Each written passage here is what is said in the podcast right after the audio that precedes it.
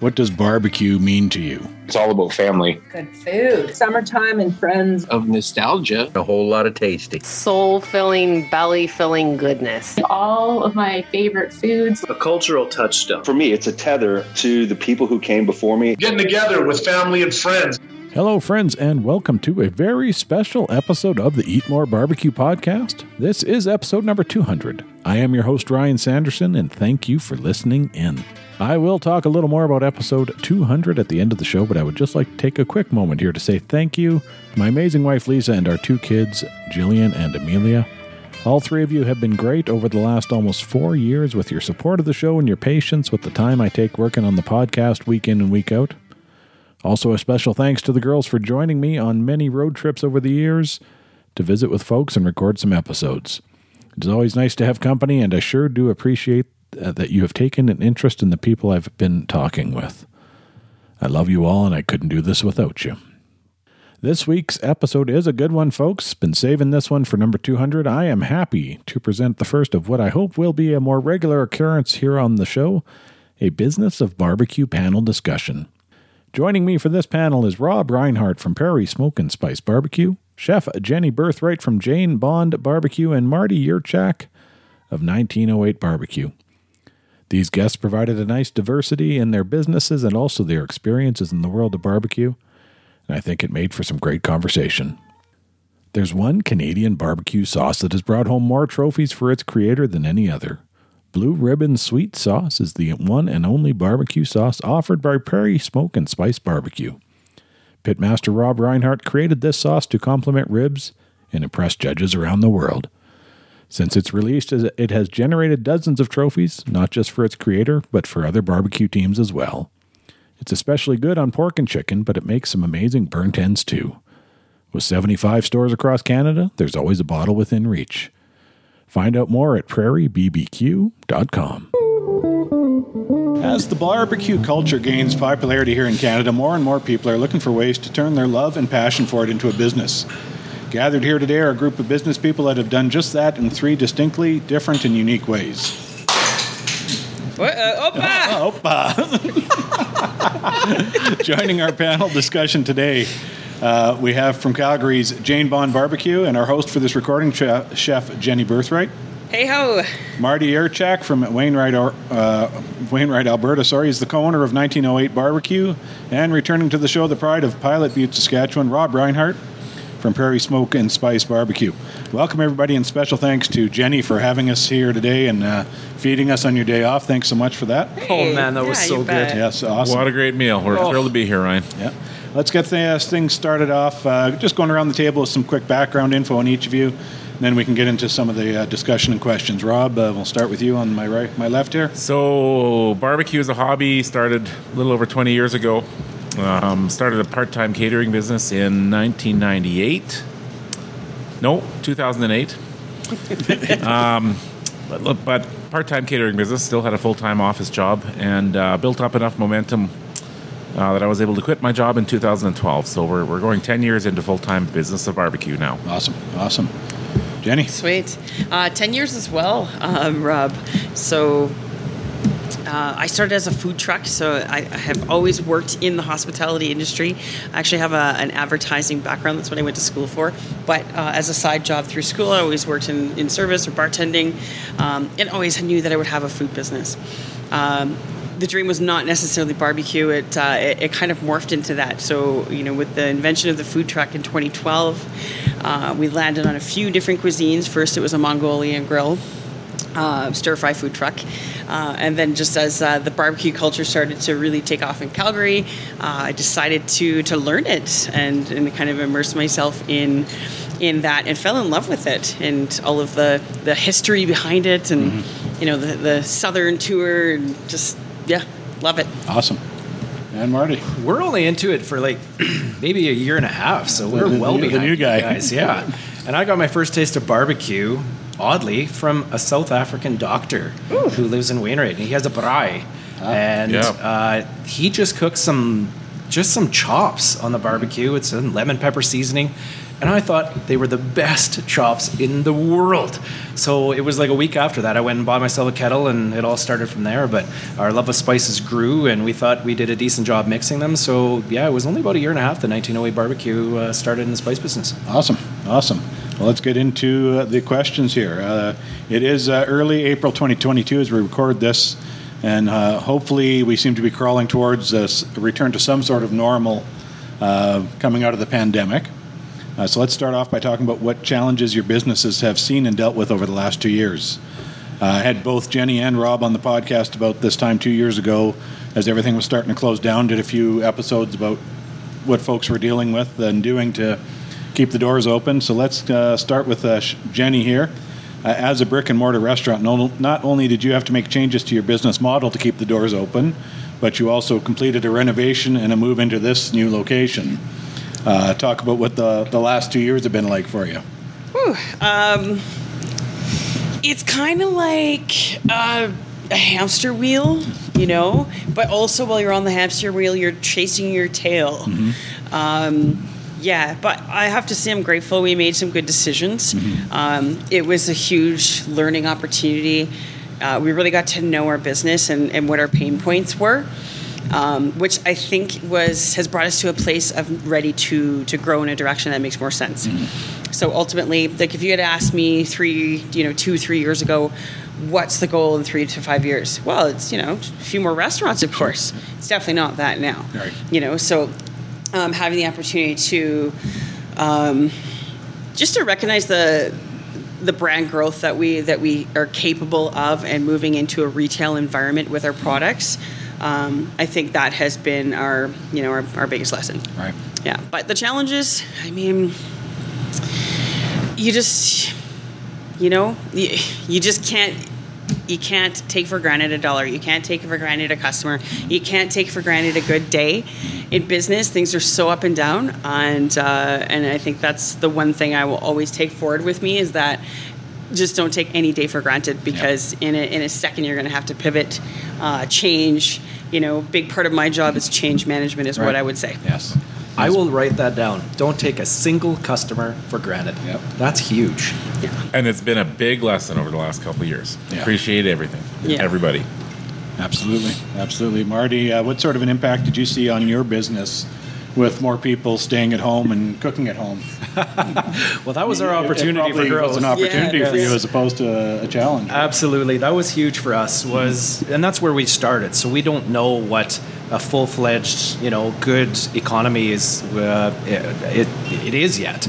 Um, so, but the big thing for us was logistics, and you and I spoke about it. Was getting bottles, getting anything was horrible. So we were even looking into like paper packaging, which is kind of cool. Yeah. But we were looking to other ways of bottling because we just couldn't get anything. So that was our issue. It wasn't necessarily growing. Right. It was trying to figure out how to get enough stuff yeah, to grow. plastic spice shaker bottles were sold out across North America for Oh. two or three months last year. That's my last question, guys. So let's not jump too far into the, the logistics and uh, supply right. chain. Well, I have a question though, Marty. Yeah. Since you brought up that you're investigating the kind of paper route, as we're heading into you know times that are kind of demanding that plastic, you know, production and usage is is, is you know that we're curbing that. Is that something you're planning for? Yes. Okay. In all honesty, yes. So we have, we're talking about it. We don't have any plans, plans, but we're already talking about it. We're planning. Number one is the give back story because I think that's important to our community and and uh, food in general. So something like that would be great. But the green story and and it's not a story. I don't want to call it that. We're trying to live it. So single use plastics is like our life. So we have to figure out how to grow beyond it. The only thing that's stopping us from going into paper today is being able to see the product. People want to see the spice inside, which is odd because there's so many products that are sold where you can't actually see the product. Right. So we're probably maybe it's only our own brain that's saying, "Gee, we're going to sell poorer," but um, Tetra Pak we're looking at there. There's there's ways, and I think we may not even have a choice. So we're going to try and get ahead of that game, and maybe we're the first to market, maybe not. I don't know, but we're definitely looking. Yes. Super. Yep. Awesome. Uh, Rob, we've talked uh, previously about how big a part of your business the catering and festivals are. Um, talk about what you were able to do over the last two years to kind of keep uh, keep things going. Yeah, I can do that. And I mean, that was a huge. I know that in- was a huge hit for you. you asked me in 2019, Yeah. um, how exposed we were to, you know, the loss of. Let me describe it a different way. Um, our business was 90% revenue from large festivals and large catering events. So when that disappeared, obviously we had to take a step back and reevaluate our business and look for opportunities for revenue coming in from elsewhere. So um, we were grateful that we had a food truck that I'd taken for granted several years before that. Yep. So that first summer we focused on that and I had a lot of fun getting back to cooking and doing different specials every day. Um, but last winter in particular, um, when all the restaurants were shut down again, we figured out that we can cook food in our commercial kitchen and have people come to our warehouse and pick it up. Right. So we did a weekly Friday night takeout event. Yep. Um, switched up the menu every week just to keep people interested, and uh, we were stunned by the success of it. I wanted And, to uh, drive there. Honest, yeah, I mean, we basically we were creating our own catering jobs Mm-hmm. from scratch. We kind of revamped our website so people could log on and place their orders for food Yeah. that they wanted. And you were doing deliveries as well, right? Yeah, we're doing deliveries, uh, which worked well because Mm-hmm. people were uh, isolated at home for, a, for a big part of that. Yep. So, yeah, it's uh, there's all sorts of opportunities out Mm-hmm. there if you s- sit down and start thinking about it. Yeah, we ordered uh, dinner for the in-laws in Regina That's one, right, uh, that's one right. week, and they uh, they loved it. So that's awesome. Very cool. Very Excellent. cool. Yeah. And it's neat to find too, like when there's there's always, or for myself, I should say, a bit of fear behind changing or behind creating boundaries or doing something differently in your business, right? Right. Are they going to like it? Are we going to get judged? Are they going to stop coming? And it's really cool to see when you started, you know, when you had that different offering, but hey, you know, the brand still works. Yeah, absolutely. I worry so much about the boundaries, and, and I appreciate you being able to do some things like that, right? Like, you you can't take a customer for granted, but you can say no, we don't do that, right? You really have to know what your specialty is, I think, and that's hard sometimes when you want to be, yeah, I can do that, yeah, sure, we can do that, yeah, we can accommodate you here, and all of a sudden you're losing your mind. Well, you're losing your mind and you're, you know, you're potentially the quality of your brand as well. Yeah, that's true. Yeah. Yeah, you don't want to stretch it too thin, right? That's probably for a lesson for anybody who is thinking about getting into this business. Is it's very easy to say yes to every offer and uh, communication. You know, every time somebody reaches out to you and you want to say yes, you want to be mm-hmm. helpful, you figure you can make a little bit of money, mm-hmm. but it doesn't take long before you get buried in it gets stressful and overwhelming. And uh, kind of keep in mind, as a young business, it's important to figure out what your strengths are and kind of carve out an identity and, and stick with that. Very true. Yep. Yeah, I could see that. That's for sure, and that's tough. I think we've learned that lesson the hard way in our in our company already. Yeah. I think we all have. Yeah, been a lot of tough lessons over the last couple of years, I think, for everybody, right? So, yeah. Uh, next up, I posted about the, this discussion on social media and asked folks for questions and did get a couple. Uh, the first comes from Nick Paulsenbarg with Edmonton Smokers and Barbecue Supply up in Leduc.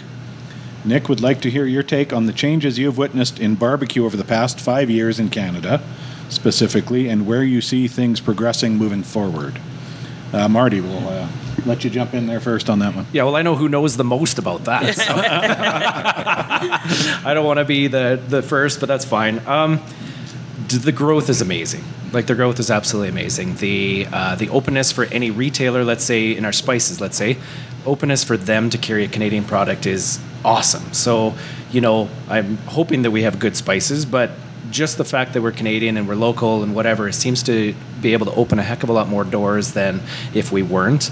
Um, so they want to consume Canadian content just like all the rest of us. And I think it's growing. Like even in the last, I don't know, in the last six months, I see a bunch just kind of popping up. There's lots of interest from a lot of people, and some will stay, some will go, right? But um, definitely a huge growth in in everything here in Canada so far.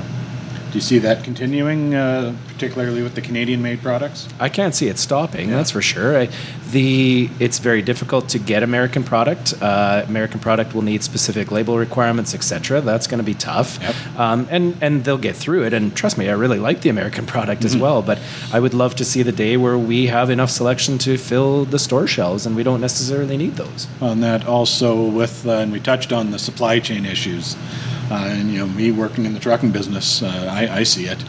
Um, it- you- If you can get locally produced, supplied products, it's just that much easier to keep it on the shelf, right? Yeah. Uh, Rob, what are your thoughts on that? Uh, So the barbecue and grilling scene, especially in Canada, obviously it's it's grown tremendously in the last couple of years.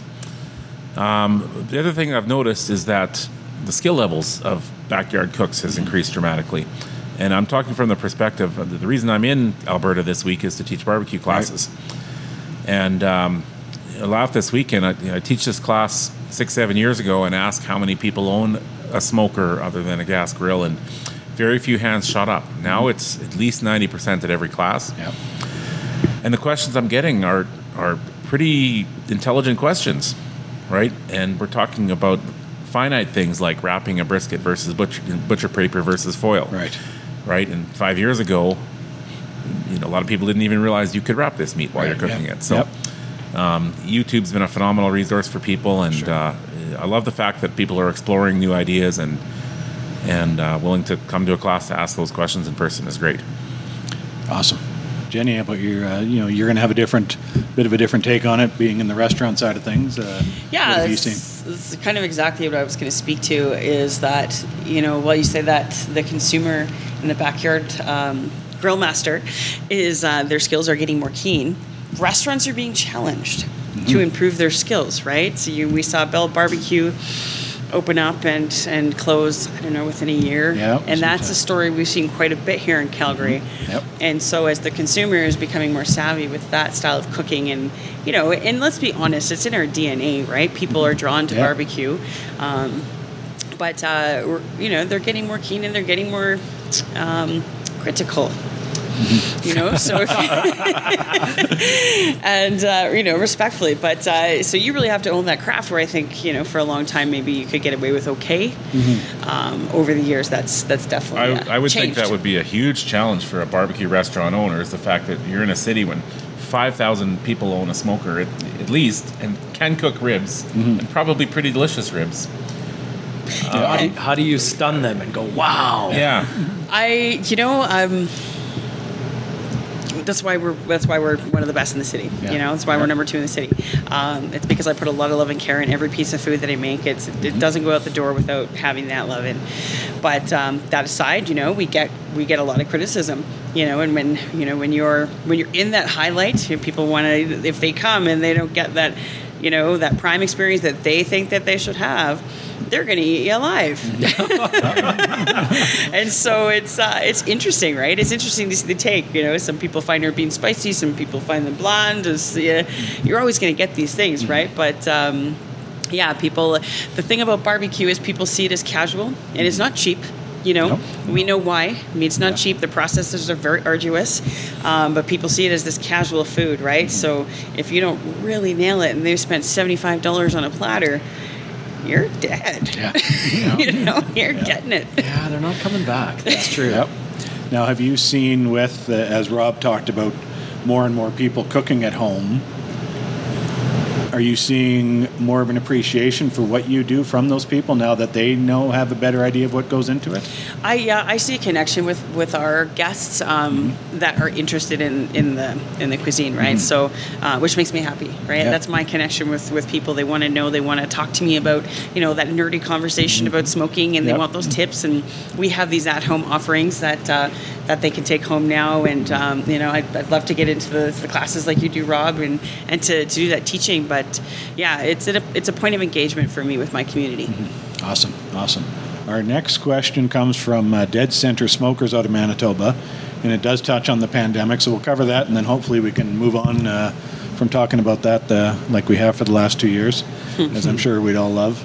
He asks, uh, what would it be a better investment, building backyard smokers or starting a smokehouse-style barbecue joint in a small town, or a combination of both?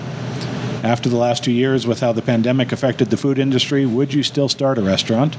And if so, would you focus more on a takeout style? Uh, Rob, I noticed you had replied on the, on Instagram to this one, so maybe uh, start with you there. Yeah, my, uh, my, my quick response um, was simply to, to go with where your passion lies. Um, I know a lot of people who have successful barbecue businesses that can't stand cooking for large crowds. Right. So they ruled out catering early on. Whereas, uh, you know, I respect the amount of work. Uh, it takes a lot of care and diligence and attention and hard work to serve a big crowd. but I get a huge thrill out of doing it successfully. Right. So it's rewarding for me, even if we're not talking about the financial aspect of it. Yeah. So, yeah, I mean, that kind of goes with the aspect of barbecue that interests you the most. That, that's my answer. Yep. Uh, J- Jenny, this is probably a great one for you. After the last two years, would you would you do it again, knowing what uh, what you've been through? I really like uh, hosting people. I really like creating that experience. Um, I have built a smoker, and it was a really fun project. Um, albeit,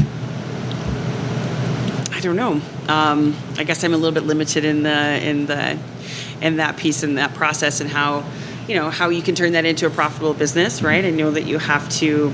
You know, there's certain certifications that you have to get. I don't know how you know how expensive that is. You know how how many smokers can you turn out in a month? I just don't know these things. Yeah, no. But I imagine it's difficult, Yeah. right? Uh, for myself personally, um, I just really enjoy the hospitality aspect of it. I might do it differently, Mm-hmm. you know, or you know, like you say, I'd recommend really find what you love about it. Yeah. Um, because going into a restaurant business when maybe catering is a better suit for you, you're you're going to hate your life, right? So, yeah, Yeah, I think uh, from what I've heard that folks like yourself that are in the restaurant business, it's in your blood, right? And It this is, yeah. kind of what you, what you do, right? The You hospitality gene. Yes, exactly. Yep. you, you have it right, and you Yeah. can see quickly when people don't. Yeah. Awesome. Um, I guess the question about would you focus more on takeout style after what you've seen, or would you change much from what you're doing now? It's a great question. I guess, uh, given that we're trying to move into a retail outlet, right, getting our products into people's homes, um, I suppose naturally that's that, that takeout market is well, it's not affected, you know, as much when things go awry, right? Mm-hmm. Right. So I see the strong importance of it, um, and also from a staffing perspective, uh, you can manage labor a lot better with a takeout operation. So just logistically, um, that might be a, a you know a better plan. Smaller You know. footprint, lower rent. Lower that. rent, you know, serve service or you know service people, service folks, servers, waitresses. They're not cheap, right? Yeah. So you know, I think a lot of restaurants are turning to that uh, takeout or counter service style, which we do here as well. Yep. Yeah. Awesome, Marty. Your thoughts on that? Been I- writing notes over there. Yeah, I know. I, I could say a million things right now, but um, I don't know the food business as well. The one thing I, I that you mentioned about catering, I love serving people and I love them saying that was awesome. Mm-hmm. But the stress during the day is killing me. We don't do it very often, and that probably it, it's it's like competing. I don't think we're mm. going to compete as much anymore because either you're going to do it a lot or you should just do it for fun. Do it for the experience, do it for whatever. And we are still doing it very seriously, and I don't think that that was the right choice. I think we should just go do it for fun because the people who do it all the time, they're going to win. It's just like professional sports or whatever it is. You have to do it a lot to be good at it.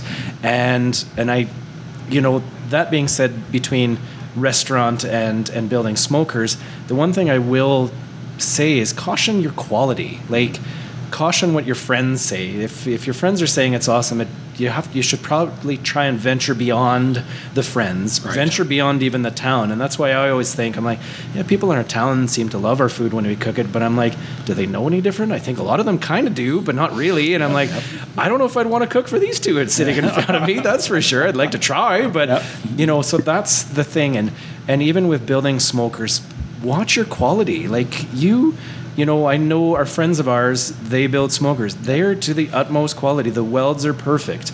So, you know, I built, you know, we built our big yellow submarine.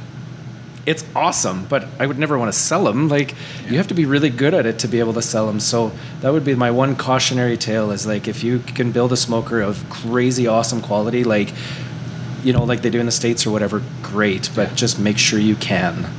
Yeah, I mean, and then too, there's you know, just to add to that, Marty, um, there's there's a big liability factor with that, right? If you don't weld something properly and you have a giant fire, right? Like what then? Yep. Just saying. That's true. Our last cook with the submarine, the two braces on our hitch, they were both broken. So we had only one post holding our hitch. And I'm thinking, boy, oh boy, I'm glad this is ours. And I'm glad we only towed it two blocks because Right. it's, Yeah. it's got to be welded before we move. Sounds like my old food truck. Oh gosh, it's I guess it's a rickety bucket of bolts. Awesome. Uh, the southern style of barbecue that we all love so much is still relatively new to the palates uh, of folks up here north of the border. We'll start with Chef Jenny on this one. What are some of the challenges you faced in starting up Jane Bond around educating the customer base on something they may, might not be entirely familiar with? Oh, that's a good question. Well, I have to kind of think about demographics, right? When we first opened up, we were in the southeast of the city in for essentially Forest Lawn. Yep. So that's a very wildly different demographic than maybe like you know the South South Calgary, where I feel you probably have a lot more people with smokers and Yes. you know more educated, right? Yeah, very diverse population uh, in that area. Yeah, definitely, right? And there's lots of barbecue, but it's like kind of more in, in an ethnical, you know, different ethnicities. But uh, so yeah, um, I would say there was a lot, right? For example, um, a nice pink-looking brisket that's juicy might have been interpreted interpreted as uh, undercooked. Often, you know, for some of our starting out clientele. Yeah, I can Um, see that still. Yeah. or or chicken that um, you know that has a pink tinge because it's been smoked. You know, that Mm-hmm. we've had we've had to definitely um, educate in a lot of different ways. But that was the best jerk chicken I've ever eaten. outstanding. I haven't had a million different ones, but Oh, that was that was fantastic. It by was far the best. But what did you say? What did you say about the spiciness? You would rather have. I would rather have it spicy, Right, But, but- I don't make it for me. That's right. So you have to kind of bring it down from what you think is the true version to Mm-hmm. what people will eat. You, you listen to all the feedback and you you make sense for what works for the medium of your of your clientele, right? Yeah.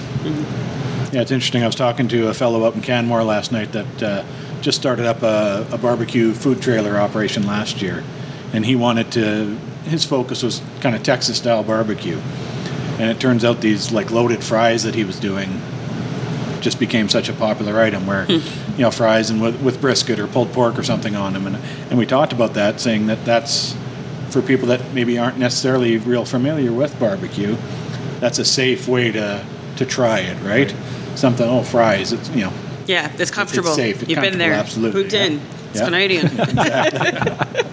I always say poutine, and my wife says, "Pass poutine."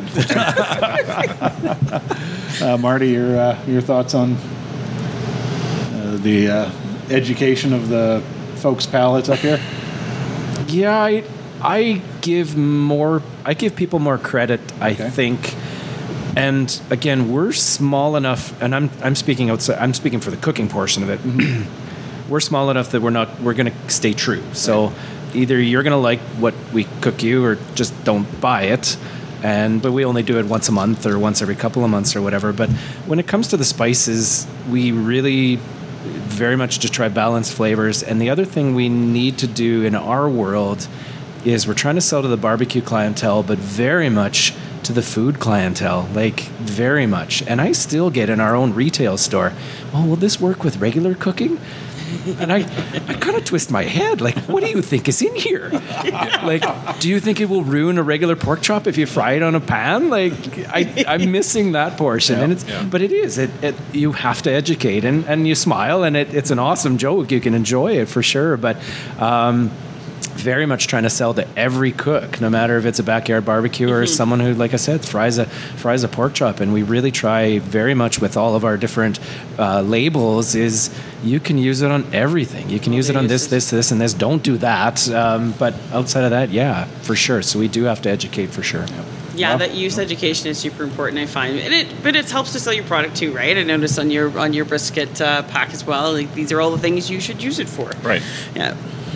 Rob It's kind of a hard question to answer because most of the customers that we deal with are, know what they're in for. Sure. Yeah. More Yeah. on the catering side, if And, people are uh, coming to you, then they know.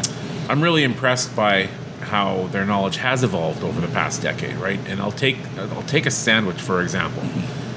Um, Ten years ago, we started running our food truck for the first time, and uh, pulled pork sandwiches outsold brisket three to one. And it's the opposite now. Wow. Yep. And instead of being asked three times a day, "What is brisket?" I get asked that question once a month. right. So um, I, th- I think it's quite rewarding to see that the knowledge level has risen quite a bit. Excellent. Excellent. But again, I think that that's that's the clientele that's that's s- you're serving these days, right? They're standing in front of my barbecue food truck. because I think Right. I text your YouTube video of how to cook your first brisket probably once a week. like I'm about to cook my first brisket. I'm like, okay, here we go. So then I, I text them my list of things. I'm like, okay, you got to watch this video. It's the only video you ever should watch. Is this one right here? And they they love it. So we still get asked a lot. So I think we're still on a retail side um, in our retail store, very much entry level. Whereas you might be feeding definitely a better better knowledge clientele, and you the for sure interest. get. Yeah. Well, you know, it, our business has different. Um, we have basically multifaceted businesses, right? We have the catering side, the food truck, mm-hmm. we have the restaurant, and now we're developing the at home where we're shipping our boxes and our products to to folks at their door. Those are all different mm-hmm. Yeah. people, Yep. right? So each one has its own set of demographics, and I- then and then that that at home client is definitely anybody, right? Particularly, but they also they like direct in- instructions. They they need to know how to do it, right? They don't want any guesswork. Yeah, they need to know exactly. And I would say the size of the various markets probably plays into it, right? Uh, Jenny here in Calgary, folks are going to have a little bit more exposure than necessarily up in Ah. Wayne, right? Or you know, Right. Regina's maybe in the middle of those two, right? Yeah. So that that probably plays a difference. Uh, For sure, yeah. Of to, just how much exposure to it people have had, right? Right. how much how much Food Network they watch? That, absolutely. yeah, in Calgary, as we were talking before, there's probably eight or nine barbecue restaurants, right, that Yeah. people have the option of, of getting to. Uh, they should come to Jane Bond, of course, but Thanks. but uh, Wainwright isn't going to have the same uh, No. the same options, and neither is Regina, right? Right. We do have one good option for sure, so that's Yeah. good. But Yeah. it's you know, and, and unfortunately they can't dedicate to barbecue either because I don't know if it's sustainable in a town of six thousand. Yeah. I think it is, but I'm not willing to try it. But if they don't have that many choices, then you know. Ah, true, true, Yeah. true. I'm in a city of 300,000, and there's one barbecue restaurant that does a pretty good job. Yep. I'm not sure if there's room for two or three to be successful, to be honest. Yeah. Okay. Yeah, market uh, the saturate the market a lot quicker when Yeah. you're at that size, right? Unless you're really a lot better than that person might Well, be, then, yeah. right? Well, it's far more competitive in the food truck arena. Let's just put it that way. so we try very hard to be on top of that one. More of the business of barbecue panel discussion with Jenny Burthwright, Marty Yurchak, and Rob Reinhardt coming right up.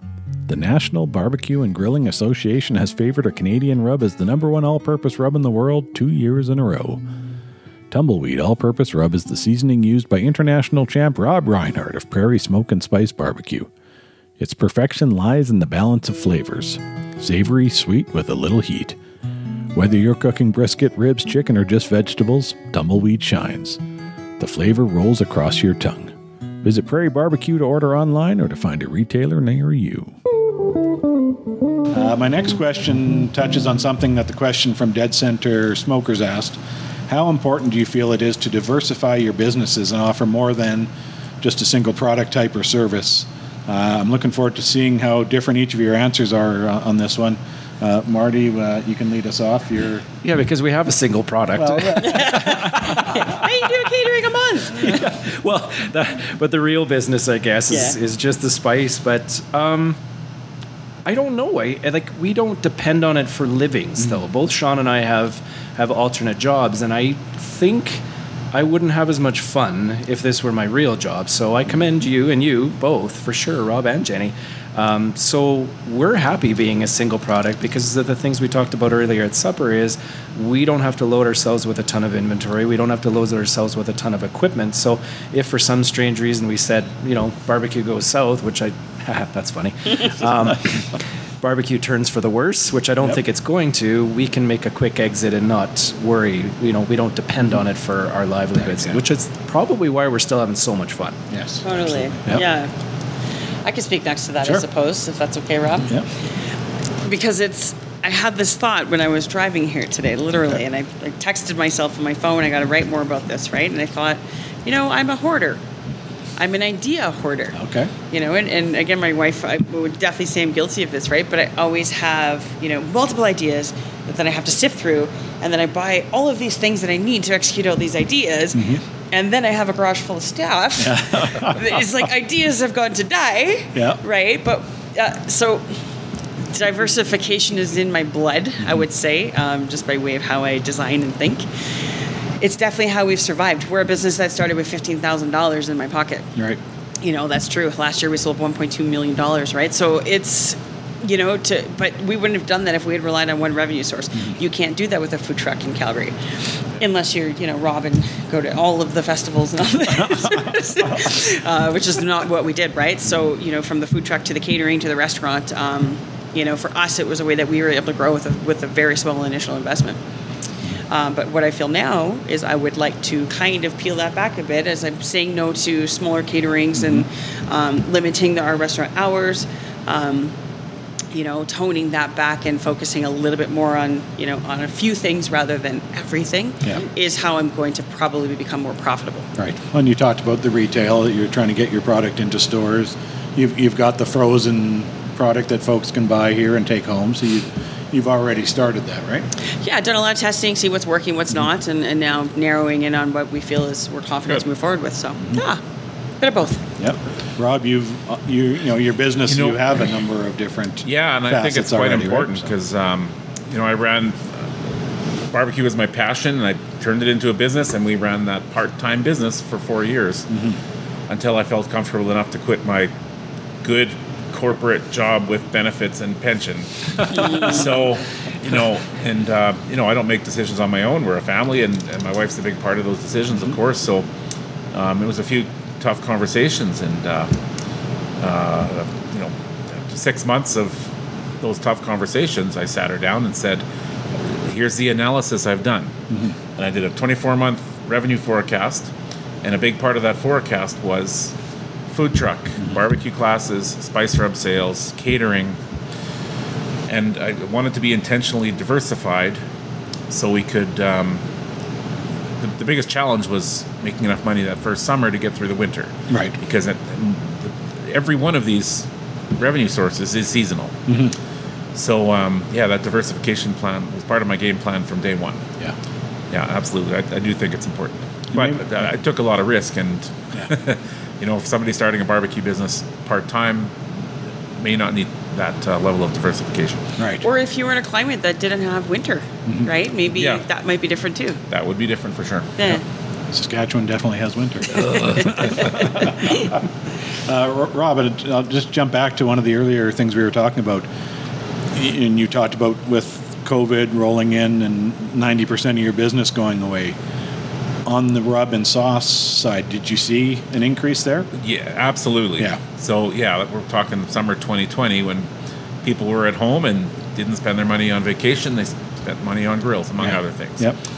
But um, yeah, it, it, I kind of took the spice rub business for granted prior to Sure. that. It was just kind of like a sideline, but uh, boy, I, sh- I sure notice it now. Yep. And uh, it grew it grew pretty strongly that year. And Right. between the food truck and the spice rub business, that that got, us through got the year through, for sure. yeah. Yeah. Excellent. Excellent.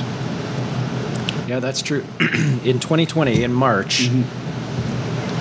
we were still allowed. No, it was May, April. Really, we were still allowed to remain open as our store because we had one. We had appliances, and that would that allowed us to stay open. In in our general side, barbecues accounted for I think 95 percent of the revenue for that month. Wow. Like, thank goodness we were able to sell Traegers, and thank goodness our Traeger order showed up and Yeah. and all of that, and we were very well stocked because it basically got us through and kept the lights on and kept the staff paid. Yeah, yeah. So the diversification Fantastic. there, that was thank goodness. Yeah, I've heard uh, different folks from the manufacturer, the barbecue manufacturing side, saying like those 2020 numbers, you can't, they can't use that for forecasting going forward because No. it's just such an anomaly. Yeah, Yeah, not at all. Yeah, it's uh, crazy. Uh, my last question: uh, Businesses across all industries are facing supply chain challenges right now. Uh, what impacts have you guys seen in your business around product supply and subsequently pricing? And what changes have you been forced to make uh, because of them? Uh, Rob will let you lead the way here. Our biggest challenge was last summer in the availability of plastic Yep. spice shaker bottles. So we got through it. We found some alternative packaging. We uh, thought we had a good communication plan with all the stores that carried our product, and um, we ended up with this uh, plastic, plastic square plastic container. We printed new labels mentioning the 20% bonus in these packages because it didn't come with a convenient shaker lid um, tamper-proof packaging, the whole nine yards. And uh, yeah, there was a number of stores this product showed up on their doorstep, and they were quite upset about it.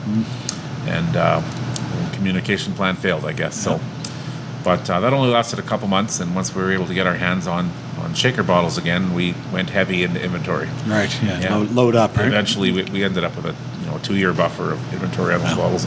Yeah. We didn't have anywhere to put them, but I wasn't Yeah. willing to take that chance again. So Yeah.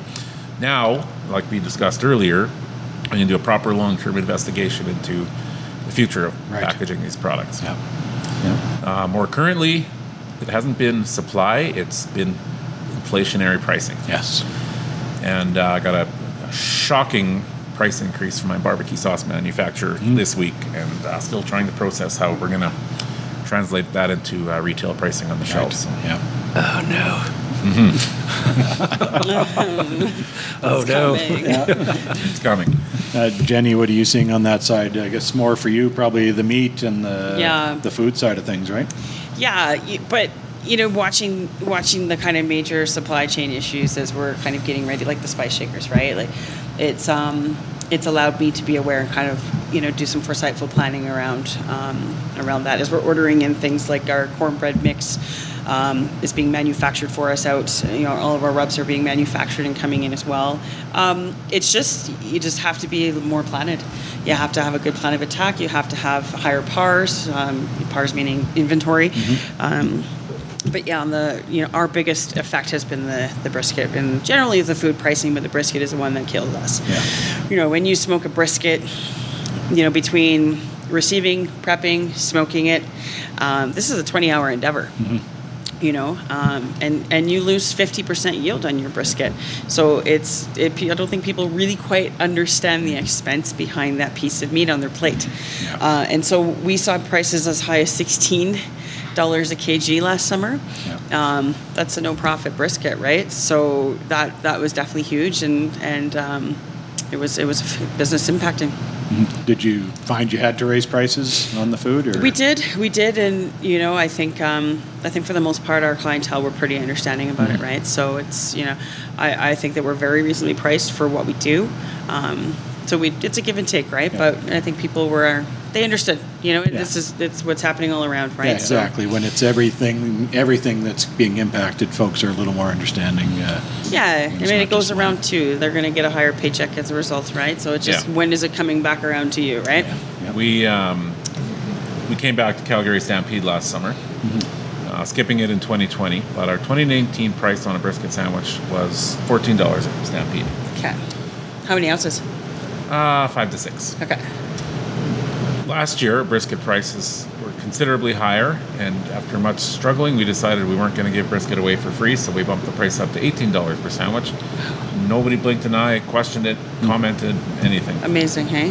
When they want that, but when Yeah. they want brisket, Yeah, yeah. they want brisket. Yeah, and Yeah. if your quality, if your quality's following, it's Yeah. just you buy it. You know it's going to be good. Yeah, yeah. and I think folks go to Stampede knowing they're going to be paying a little extra for just about anything Right. there, right? So that you know, That's they, right. They might not remember what they paid two years ago either, right? So We were counting on that. short memories, right? Yeah. uh, Marty, what have you been seeing on the supply chain side of things? You know, I'm gonna I'm gonna speak to the opportunity because we knew that product was almost impossible to get in November and December of 21. Sean and I made the pact that we were gonna do 24 hour turnaround on orders, and we said we were gonna be full shelves the entire Christmas season, and that alone hopefully would soar us above some of the other competition, and I believe it worked. So we had a bunch of retailers say, "Oh man, that was the fastest shipping I've ever seen." So we were we just pushed them out. Like I would get up at five in the morning to mm-hmm. pack orders and get them out before work or whatever it was, and I actually think we capitalized on that opportunity as opposed to saw the issues surrounding it. That's amazing. I can speak like as a business owner, I, I know for sure when people make my life easier, then I will pay you. I will hire you or the person I want you to be mine. Right? So when you, you know, rather than guessing and humming and hawing if they're going to have product, that's going to make them remember Marty and Sean, right? Because on the 22nd we had orders, on the 23rd we had orders, and if I knew that we could get them there on the 24th, at least they could sell half a case. Like they could sell half of it, and we had a poop ton of orders in January because they were still out of stock in January. So we really did it. We had a really nice. January because we had full shelves in December and we helped them out. So I, I think it Talks about the was- shift in barbecue. The, the number of barbecue sauce and spice rubs we've sold through January and February the last couple of years. We were completely out of stock in March this year. I'm like, how does this even happen? Yep. They're prepping up for the season. yeah. Yep, getting ready. Awesome. And I think uh, as more and more people get into it, more and more people realize it doesn't have to just be seasonal, right? Right. Right. We, uh, That's part of the sell. Yeah. I think you're kind of relying on that sales pitch a bit. yeah, we uh, we take pride up here in the Yeah. fact that we do barbecue and grill year round, right? So I've got one more brief, funny supply chain story. Yeah. So we spend our summers doing barbecue festivals across Western Canada, and I travel with four of the companies. We buy proteins as a group. We negotiate in January and February. But last year, we were in no position to make these commitments on supply until about May. right. As it turns out, the Canadian pork industry, with the lack of domestic um, rib consumption for these festivals, um, they figured out China was just as willing to buy all the Canadian side rib production. Okay. And American pork producers had figured out the same thing. So there were no side ribs left in North America.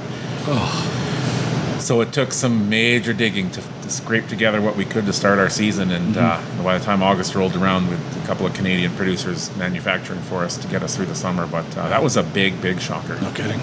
Yeah. Yeah. You, you don't expect there just not to be the product. Right. Yeah. Crazy. Yeah, especially if we produce so much Yeah. pork as, as Yeah. Canadians as a whole, you'd think there'd be some around. Yeah. Crazy. Yeah. Have you, Jenny? Have you seen any challenges in getting product? Not uh, you know, meat, different meat products like Rob was talking about. Uh, Um, coming up, I think the with the pork prices starting to raise and um, ribs are, are looking like they're going to be a concern. So it's something I'm planning for. Um, I'm, we're seeing ribs now. You know, St. Louis ribs are going you know anywhere from nine to twelve dollars a kg is what they're looking to raise up to this spring. So and so right now we use a random side St. Louis, and that's not something that you can you can source at this point, right? So uh, it's something that we always have to keep in the back of mind.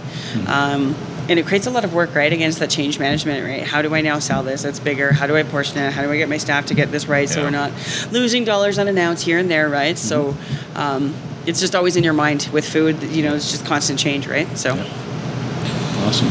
Well, that is all the questions I have. I'd like to open up the table uh, for any questions you guys might have for one another. Or, oh, Marty, uh, yeah, Marty brought a book he'd like to talk about. So I- uh, throw that Just in. very, yeah, very quick. Yeah. So the one question, and do you know who it was from? I'm not sure who who asked about whether to restaurants Right, or that was uh, the De- Dead Center Smokers from Manitoba. That's right. I have a book that I read, and, and actually Rob saw it on the table this evening. I brought it with me um, and said, yes, it is the book that you need to read. It's a very easy read. There's only a couple hundred pages, and they're big words. Well, sorry, small words. they're printed big. so relatively easy. It's called The E Myth Enterprise by Michael E. Gerber. Um, I'm going to post this on my social media. Maybe Rob might too, and everybody share it. Jenny might share it. Defo. It is awesome book. It talks about a technician, it talks about a manager, it talks about an entrepreneur. Be careful that if you like barbecue and you love to cook, just make darn sure that you're ready to be the entrepreneur to make a business out of it. Yeah. It there is invoicing, there is keeping the lights on, there is taxes, there is remittance. The government doesn't like late ever. They charge. So there is so much more to business than just crafting that barbecue and selling it. Now you can, if you want to make a small business out of it, it's great and start small and see if you like it. So you have that ability, but just like I said, make sure that you know that you want to be an entrepreneur or know that you might just be a technician and maybe you need a partner that, you know, that maybe they're the entrepreneurs So that's the biggest thing, you know, the E Myth Enterprise is an awesome book that you should read. Yep. And Jenny's picking it up. I think she's going to read it too. Yep. I'm sold. Yeah, I definitely. well, particularly, you know, people ask me, you know, often about the cooking side of, of what I do. But to be honest, that's like the, the small percentage of what I do. Yeah. You know, and and the things that I have to learn as an entrepreneur, like I need to know what my plumber is up to. I have to have some idea of plumbing. I've learned. Otherwise, I pay for the same problem over and over.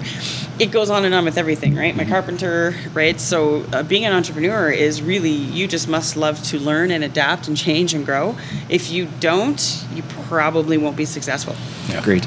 Yeah. Yeah, it's not good enough just to be good at your craft. You have to be willing to dive in and do everything. Yes. You know, in the barbecue business, that means cooking, but it also means burying your head under the sink trying to fix a water pump at two in the morning because you have to open at nine o'clock the next day. it means fixing smokers because you can't get a repairman in up to three o'clock in the afternoon on a Sunday. So Yeah. 'cause you have to be willing to do that stuff. And that E-Myth was a great resource too. And my parents are both serial entrepreneurs. I grew up watching them start businesses and and failed at some and were really su- successful at others. But uh, as soon as I started talking about quitting my job, my mom bought that book and forced me to read it. it's, uh, I'm glad you brought it, Marty, because it's a good resource. Yeah. Well, and Marty and I were talking about it before we ate. Um, you know that not everybody is fits all those categories that you talked about, and you know you, how many fantastic, top-notch, world-class chefs have failed at business because they don't have that business side of it. That you know you've obviously been able to grasp that side of it as well as the cooking side of it, right? So. Yeah, I mean, I suppose you choose your passion, right? And Yeah. it, you know, I didn't take advantage of the opportunity to go into culinary endeavors Mm-hmm. around the world and learn, you know, all of the things I might have liked to have, right? Um, but I chose a specialty, Mm-hmm. and and guess what? I could turn probably any business, any concept into a business, Mm-hmm. Right. You know, because I've learned that skill. Right. Yeah. It's a widget.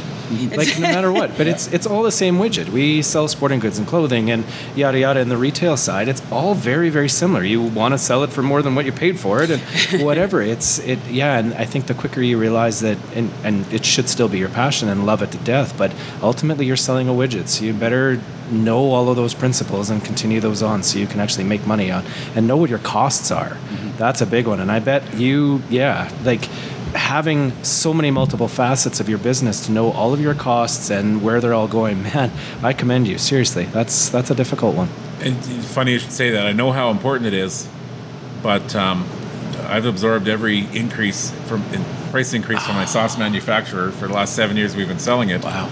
And we haven't been making money at this price we're selling it for the last couple years. Not really. Not but by the time you uh, get into distribution and retail and look at everybody's margins and all that, sh- freight has gone up dramatically, and that kind of went under my radar too. So, yeah, knowing your cost is very important. It's constant and it's like instant. And you- mm-hmm. you know, if you had if you had to recost every day, which you almost have to, because one cost is changing. If it's not one, it's another, like you said, right? Well, set up that. I'm a spreadsheet junkie, and Yeah. you set that spreadsheet up so you, can, so you can feed numbers into it every year Yeah. and re-review it. It makes the job easier. if margaret is listening to this podcast right now she's going to laugh because my life is a spreadsheet Now, Rob, something I, I, I thought of there is, uh, you, you, you know, you talked about for you initially barbecue being a passion, uh, and that you did turn that into a full time job. Was there concern for you going into Apprehension. it about taking a passion? Absolutely, there you was. know, were you worried about maybe not liking barbecue anymore? Absolutely, there was. Yeah. So I had I had the unique opportunity in 2011 to uh, go cook at Western Canada's first Rib Fest. Right. It was 17 days straight, the PNE Fair in Vancouver. Um, it was a calculated risk. My wife and I spent a lot of money to buy the equipment to, to make it happen. Mm-hmm. Um, did lots of planning and analysis to, to figure out if it was financially feasible. But in the end, it was a risk. So Mm-hmm. I took my last three weeks of holidays, drove out, set up, and worked um, about 21 consecutive 18 hour days. And um, got back to my desk job. And by the end of the first afternoon, I hated my desk job. I wanted to work those 18 hour Yeah. days. Yep, No, that that's was great. it. That's awesome. I, I think about my brother-in-law who, for as long as I've known him, was into off-roading. Uh, you know, building his own off-road trucks and bikes and stuff. And for the longest time, for that reason, he avoided turning it into a business because he didn't want to Yeah. stop liking it.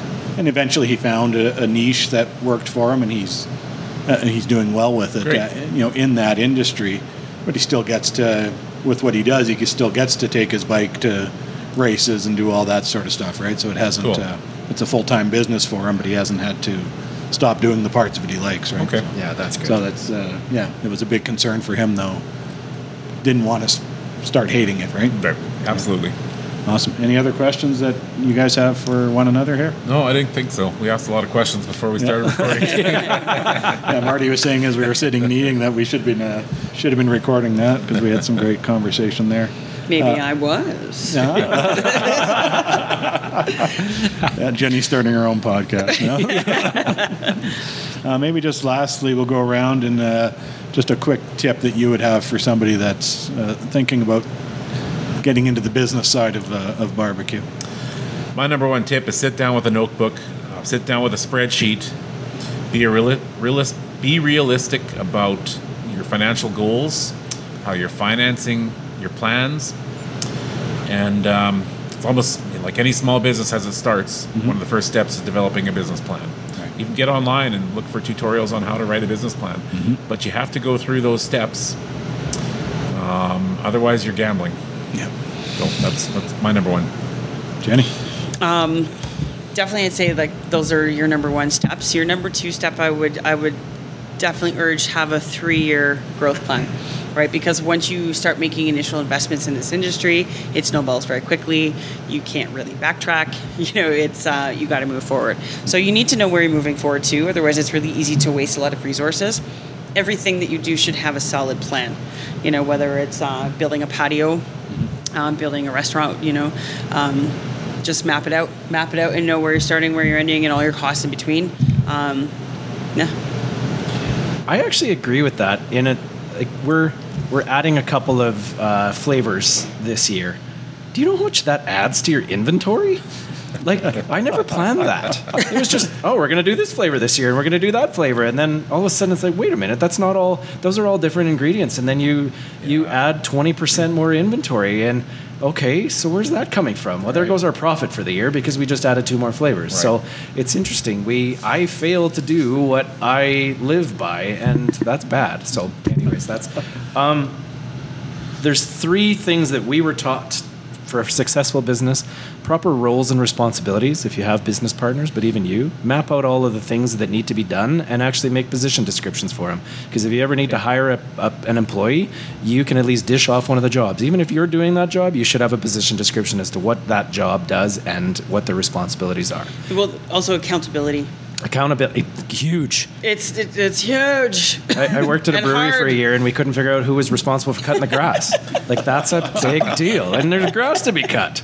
Um, proper processes and procedures. We talked about that earlier at supper time. You you live by them, right? That's a huge one. Is uh, follow those procedures because it's going to make things more efficient, and you're going to make better money. And financial management is key. It is really really key. Know your cash flow. Know what's going out. Know what's coming in. So those are those three. I don't know if I'm following them properly, but we're trying our best. Awesome. Awesome. Let's go around one more time and uh, just let folks know where they can find you uh, online, the addresses, whatever, uh, wherever folks need to find you.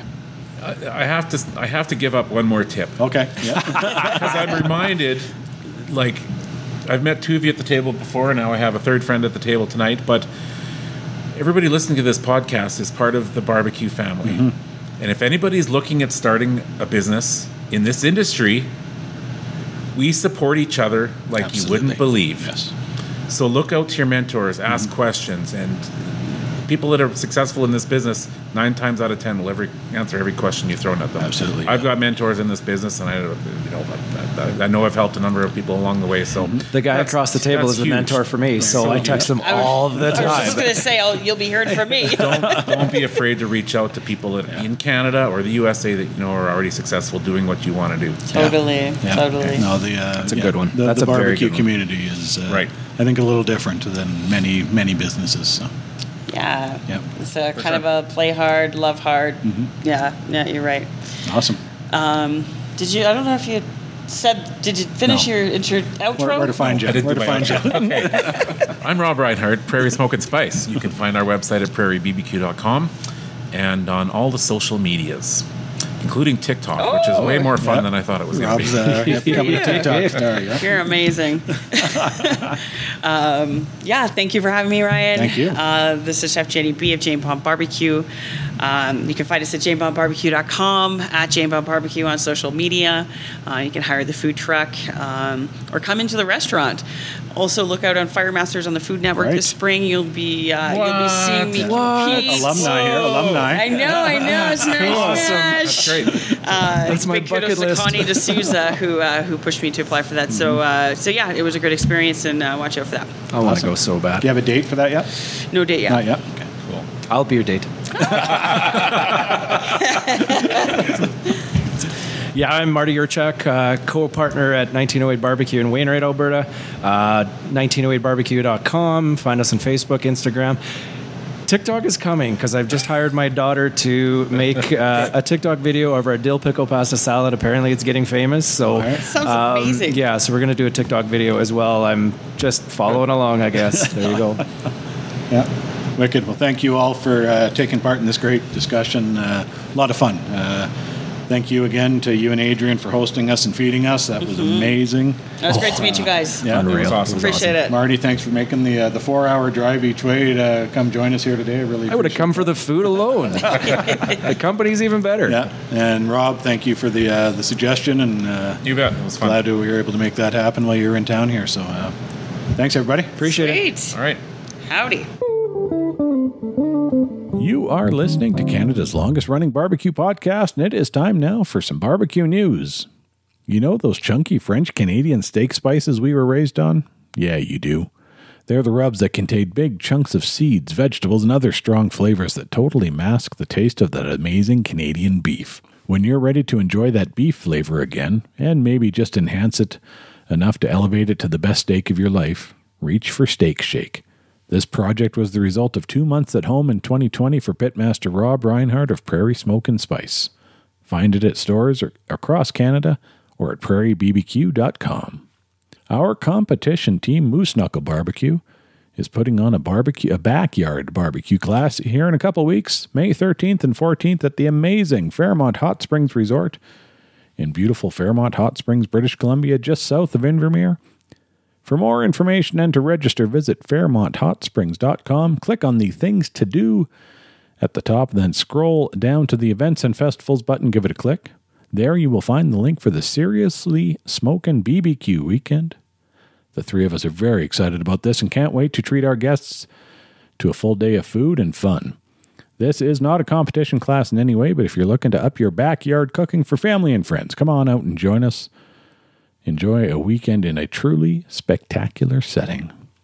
Not only is this episode 200 of the podcast, but I also celebrated my 50th birthday a couple of weeks back, so it's uh, quite the month for me.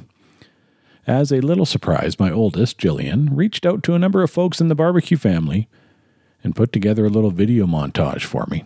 It was incredibly and touching, and I'd like to share the audio here with you all. Hi, my name is Chance. You may know me as your teammate from Moose Knuckle Barbecue. I'm here to wish Ryan a very happy 200th birthday and 50th episode for his podcast, Eat More Barbecue. This is a tremendous occasion and something to be celebrated. You'll be surrounded by people that love and care about you, and this was thoroughly demonstrated by the fact that they paid me $10 to make this video. I wish you a great day surrounded by happiness. Happy birthday, Ryan. Hey Ryan, Mike here, 250 Northern Barbecue. First of all, I wanted to congratulate you on reaching 200 episodes of Eat More Barbecue podcast. It's an unreal feat. The show's amazing. Keep going with it. Second to that, I hear it's your birthday coming up. Wanted to wish you a happy birthday, my friend. Uh, can't wait to meet you in June. Have a chit chat in person will be great. Um, you're a great guy. You're doing great things for Canadian barbecue, and just keep that smoke rolling, buddy. Hey Ryan, it's Barbecue Brian from House of Q. So that's like Ryan with a B at the beginning, and I'm Team I and you're Team Y. But nonetheless, Ryan, yeah, I wanted to say hi and happy birthday, brother. Congratulations on uh, reaching the milestone year, and I'm glad that you're finally catching up to many of us, like some people I know. And you know what was really, really cool is 200 episodes of the podcast. High five, brother. And good job, man. Happy birthday. Good on you, Ryan. Hey Ryan, it's Jess And Joe. from Motley Q, and we just want to wish you a huge happy birthday and congratulations on your 200th episode. You're amazing. We love working with you and love that you're helping out and pushing the barbecue community. Again, happy birthday and congrats from Jess. And Joe. See ya!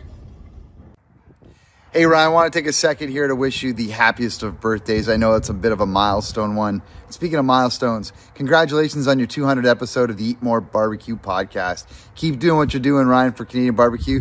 We thank you. Hey Ryan, Jay here from Prairie Dog Brewing and Barbecue. Just wanted to say a big congratulations for your 200th episode. What a milestone! And a big happy birthday on your 50th this coming month. Just want to say thanks. You got a wonderful daughter. She's she's pulled this all together for you. Take care, buddy. Hey Ryan, we just want to say congratulations on your 200th episode. We love listening to your show, and I know you're going to have a lot more fun this year. It's been a pleasure getting to know you, Ryan. Congratulations. We're so proud of you and to be part of this barbecue community. Ryan, my man, happy birthday. That's a big one. Not too far behind you, but you're there first. I wanted to thank you quickly for all you've done to support not just the Alberta brick and mortar barbecue community, but the barbecue community at a much greater uh, reach than that. 200th episode coming up very soon, and I'm grateful for all the hard work you do and the time and effort you put into this. Uh, your passion for our craft is greatly appreciated, not by me, but uh, among many, many members here. So thanks for all you've done. Hope you have a great birthday. Uh, can't wait to uh, hear about what you did. Ryan, my friend, here's to 50 years on Earth. Congratulations, and 200 episodes. My goodness, where's the time gone, my friend? Cheers. Hey Ryan, happy birthday and uh, enjoy your milestone day. Uh, it's been an awesome year of getting to know you a lot better, and uh, I'm super proud that we've been able to to rock some awesome barbecue together and have some great laughs. And you're an awesome person, and uh, I'm very thankful that you respond to my message, and we're able to continue this barbecue tradition together. And I'm able to call you a friend when you know a year and a bit I didn't even know uh, didn't know you. So I look forward to many more years of, of enjoying laughs and having great fun and, and doing a lot of great barbecue. And it's been awesome. And congratulations again, milestone birthday. And um, yeah, I hope you enjoy the day. Hey Ryan, it's Eric, uh, Dalton Eats. I just wanted to wish you a happy birthday. And with that, gotta have a cheers. Cheers to you, sir. It's been an absolute pleasure meeting you and talking with you, and excited to continue to do the same. Hi, Ryan. I just want to say congratulations on uh, your 200th episode and wish you a, a happy 50th birthday. Uh, I really appreciate the work that you do for our industry and for how meticulous you are with doing your research and putting on such a good program to help promote what uh, what we're all doing. And it's been a, a pleasure being a part of it. And I've really enjoyed watching your rise and love seeing your passion come through. So it's been nice to be involved as a sponsor, and I really hope to continue to do more with you. So congratulations and, and happy birthday, buddy. Looking forward to more times with you. Thank you, of course, to Jillian for putting this together, and to my brothers on Moose Knuckle Barbecue, Chance and Andrew, Mike from 250 Northern Barbecue, Barbecue Brian from House of Q, Jess and Big Joe from Motley Q, Brad from Canadian Drum Smoker and Co., Jay from Prairie Dog here in Calgary, Kelly and Troy from Barrel Boss Q, Rob from Prairie Smoke, Eric from Township 27, another Eric, Eric Dalton from Dalton Eats way down in Houston, and last but not least, Peter from Edmonton's Pitt County Barbecue. You all made an old man cry when I watched it for the first time, so thank you all for taking part. Uh, very moving and touching. Thank you. I thanked my family at the top of the show, and I'd just like to say a few other thanks here. Rob Reinhardt and Prairie Smoke and Spice Barbecue have been supporters of this show from the start. Hadn't been doing the podcast for very long when Rob reached out to me out of the blue and asked about coming on as a sponsor. About a year into the podcast, I joined the Alberta Podcast Network and was part of that great group for over two years. Thanks to Karen and Fonda and all the other great podcasters at APN. You are all doing amazing things for the craft here in Alberta, and I'm honored to call some of you friends now. Last fall, I left the APN and welcomed a new batch of advertisers to the show. Motley Q, Barrel Boss Q, and Pitt County Barbecue jumped at the uh, jumped at the opportunity to come on board when I put the word out, and then Township 27 joined joined in this past January. Leaving the comfort of the podcast network was a leap of faith, and I thank each of you for believing in what I'm doing here. Thank you. Uh, sorry, lastly, a huge thank you to all of the guests that I've been so fortunate to sit down with over the last almost four years, both in person and virtually, and to each and every one of you that listens in. I cannot put my gratitude into words. Next week on the podcast is an interesting one as Joe Brennan from Canadian Fungi Forages, Foragers joins me to talk mushrooms. Folks, I'm always looking for guest ideas for the show, so email me at eatmorebarbecue at gmail.com if there is someone you'd like to hear from. You can find me online at eatmorebarbecue.ca and also at albertabbqtrail.ca where you can check out the listing of barbecue joints here in Alberta so you can get out there and show them your support. If you're not in Alberta, get out to your local barbecue joints and show them some love. Thanks to Alan Horabin for the great music on this and every episode of the Eat More Barbecue podcast. That's a wrap on 200, everybody. See you all next week and keep on smoking.